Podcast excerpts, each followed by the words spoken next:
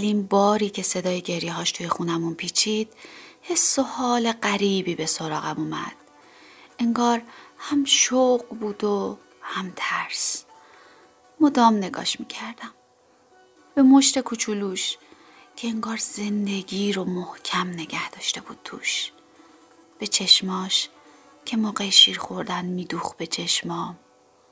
سرش که گاهی به نظرم می‌رسید برای بدن نحیفش زیادی بزرگه یه انسان پنجاه سانتیمتری که وزنش به زحمت به سه کیلو می رسید توی بغلم بود که ما اون رو به این دنیا دعوت کرده بودیم. ما برای تو چی کار می‌تونیم بکنیم کوچولوی من؟ تو باعث شدی ما لذت پدر و مادر شدن رو بچشیم. از ما چه کاری برمیاد برای تو؟ چطور قرار سلامت باشی خوب بخوری خوب بخوابی؟ چطور قرار توانمند بشی اعتماد به نفس داشته باشی آگاه باشی عاشق بشی؟ با این دنیا و آدماش ارتباط برقرار کنی پول در بیاری خوشحال زندگی کنی. چطور قرار از فرصت و موهبت زیستن بهره ببری؟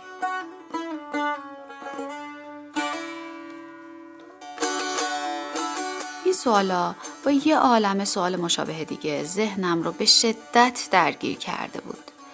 نمی‌دونستم برای پرورش فرزندم باید از شیوه هایی که مادر و مادر بزرگم توصیه می کردند استفاده کنم یا از روانشناس های مدرن حوزه کودک کمک بگیرم.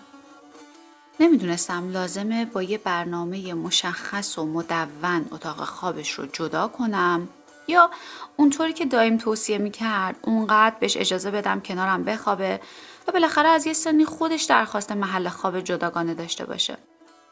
نمی‌دونستم لازمه با قاشق پر از غذا دنبالش بدو هم تا خوب بخوره و خدای نکرده لاغر نباشه یا منتظر بمونم تا گرسنش بشه و خودش درخواست غذا بکنه. نمی‌دونستم. وقتی ناآروم و بیقراره و گریه می‌کنه لازمه که تو بغلم بگیرمش. یا اونجوری که یکی از فامیلامون می‌گفت بغلی میشه و باید بذارم خودش آروم بشه. نمی‌دونستم آموزشش رو از چه سنی شروع کنم. تا زودتر بفهمم هوشش در چه سطحیه استعدادش تو چه زمینه و خلاصه آینده خوبی براش رقم بزنم. با این همه سوال توی سرم حال آدمی رو داشتم که شیرین ترین تجربه زندگیش گره خورده بود به یه عالم مجهولات. با چند تا مشاور صحبت کردم. تا می‌تونستم کتاب خوندم. تنها چیزی که دستگیرم شد این بود که نظریات زیاد و متنوع و گاه متضادی در رابطه با فرزند پروری وجود داره. همینطور که خودم والدگری رو تجربه می کردم متوجه شدم که بچه ها به طرز شگفتانگیزی منحصر به فرد هستند. پرورش اونها الگو پذیر نیست و کتاب تربیتی هر کودکی با لحظه لحظه زندگی او نوشته میشه. پس پیش از هر چیزی لازم اون نگاهی که مناسب من و خانوادم هست رو پیدا کنم و با اون همراه بشم. بنابراین تصمیم گرفتم چراغ به دست بگیرم در راه بگذارم و کتاب فرزند خودم رو بنویسم. سلام. اینجا خانواده رو راهه و دوست داریم با هم رو به راه بودن رو تمرین کنیم. تا به حال به این کلمه دقت کردین؟ رو به راه احتمالا خیلی وقتها تو احوال پرسیامون به کار بردیمش. سلام چطوری؟ رو به راهی؟ و احتمالا خیلی وقتها در پاسخ به همین احوال پرسی پاسخ دادیم. بله. اما آیا واقعا رو به راه بودیم؟ آیا اصلا راه رو می‌شناسیم؟ پا توش گذاشتیم؟ در حالی که مسیر رو طی می‌کنیم احساس رضایت رو تجربه می‌کنیم. در راه چشممون به مقصد سفره یا مرکب رو هم می‌شناسیم. چه کسانی رو به عنوان همراه انتخاب کردیم؟ راهنما داریم کسی رو راهنمایی می‌کنیم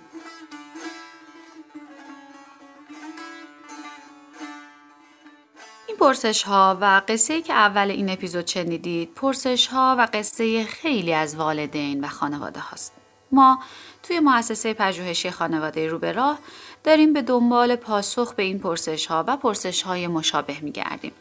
داریم تلاش می‌کنیم همراه و همگام مخاطبانمون فکر کنیم، گفتگو کنیم و فرصت ها و راههایی برای چالش های اعضای خانواده پیدا کنیم. در این مسیر هم از علم روانشناسی بهره می‌گیریم و هم از فرهنگ بومی سرزمینمون. تجربه بهمون میگه که استفاده صرف از منابع جهانی روانشناسی و به نوعی کپی برداری کردن از اونها نمی‌تونه خیلی کمک کننده باشه. در این حال فرهنگ بومی و آب و اجدادیمون در کنار یک عالم ویژگی های مثبت یه سری ایرادات و آسیب های داشته و ما برای رها شدن از آسیب ها اون فرهنگ رو کاملا حذفش کردیم. ما فکر می‌کنیم می‌تونیم کتاب خانواده های سرزمین خودمون رو بنویسیم. در مواجهه هایی که با خانواده ها داشتیم متوجه شدیم که انگار بخش بزرگی از چالش های خانواده ها در ارتباط با مسائل فرزندانشون هست و این موضوع گاهی حتی به تنش بین پدر و مادر منجر میشه.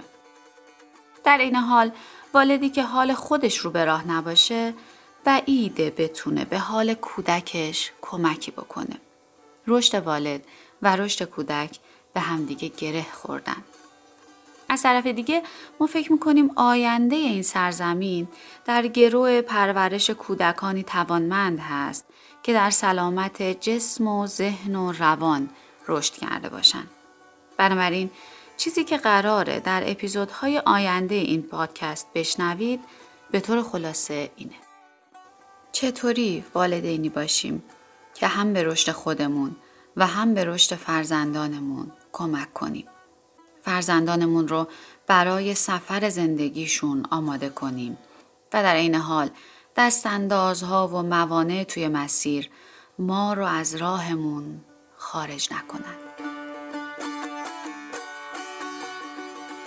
باز هم یادآوری می‌کنم که قرار در کنار هم و با همراهی هم این پاسخها رو کشف کنیم. بنابراین ازتون می‌خوایم که اگر چالش هایی تو این حوزه دارید با ما در میون بگذارید.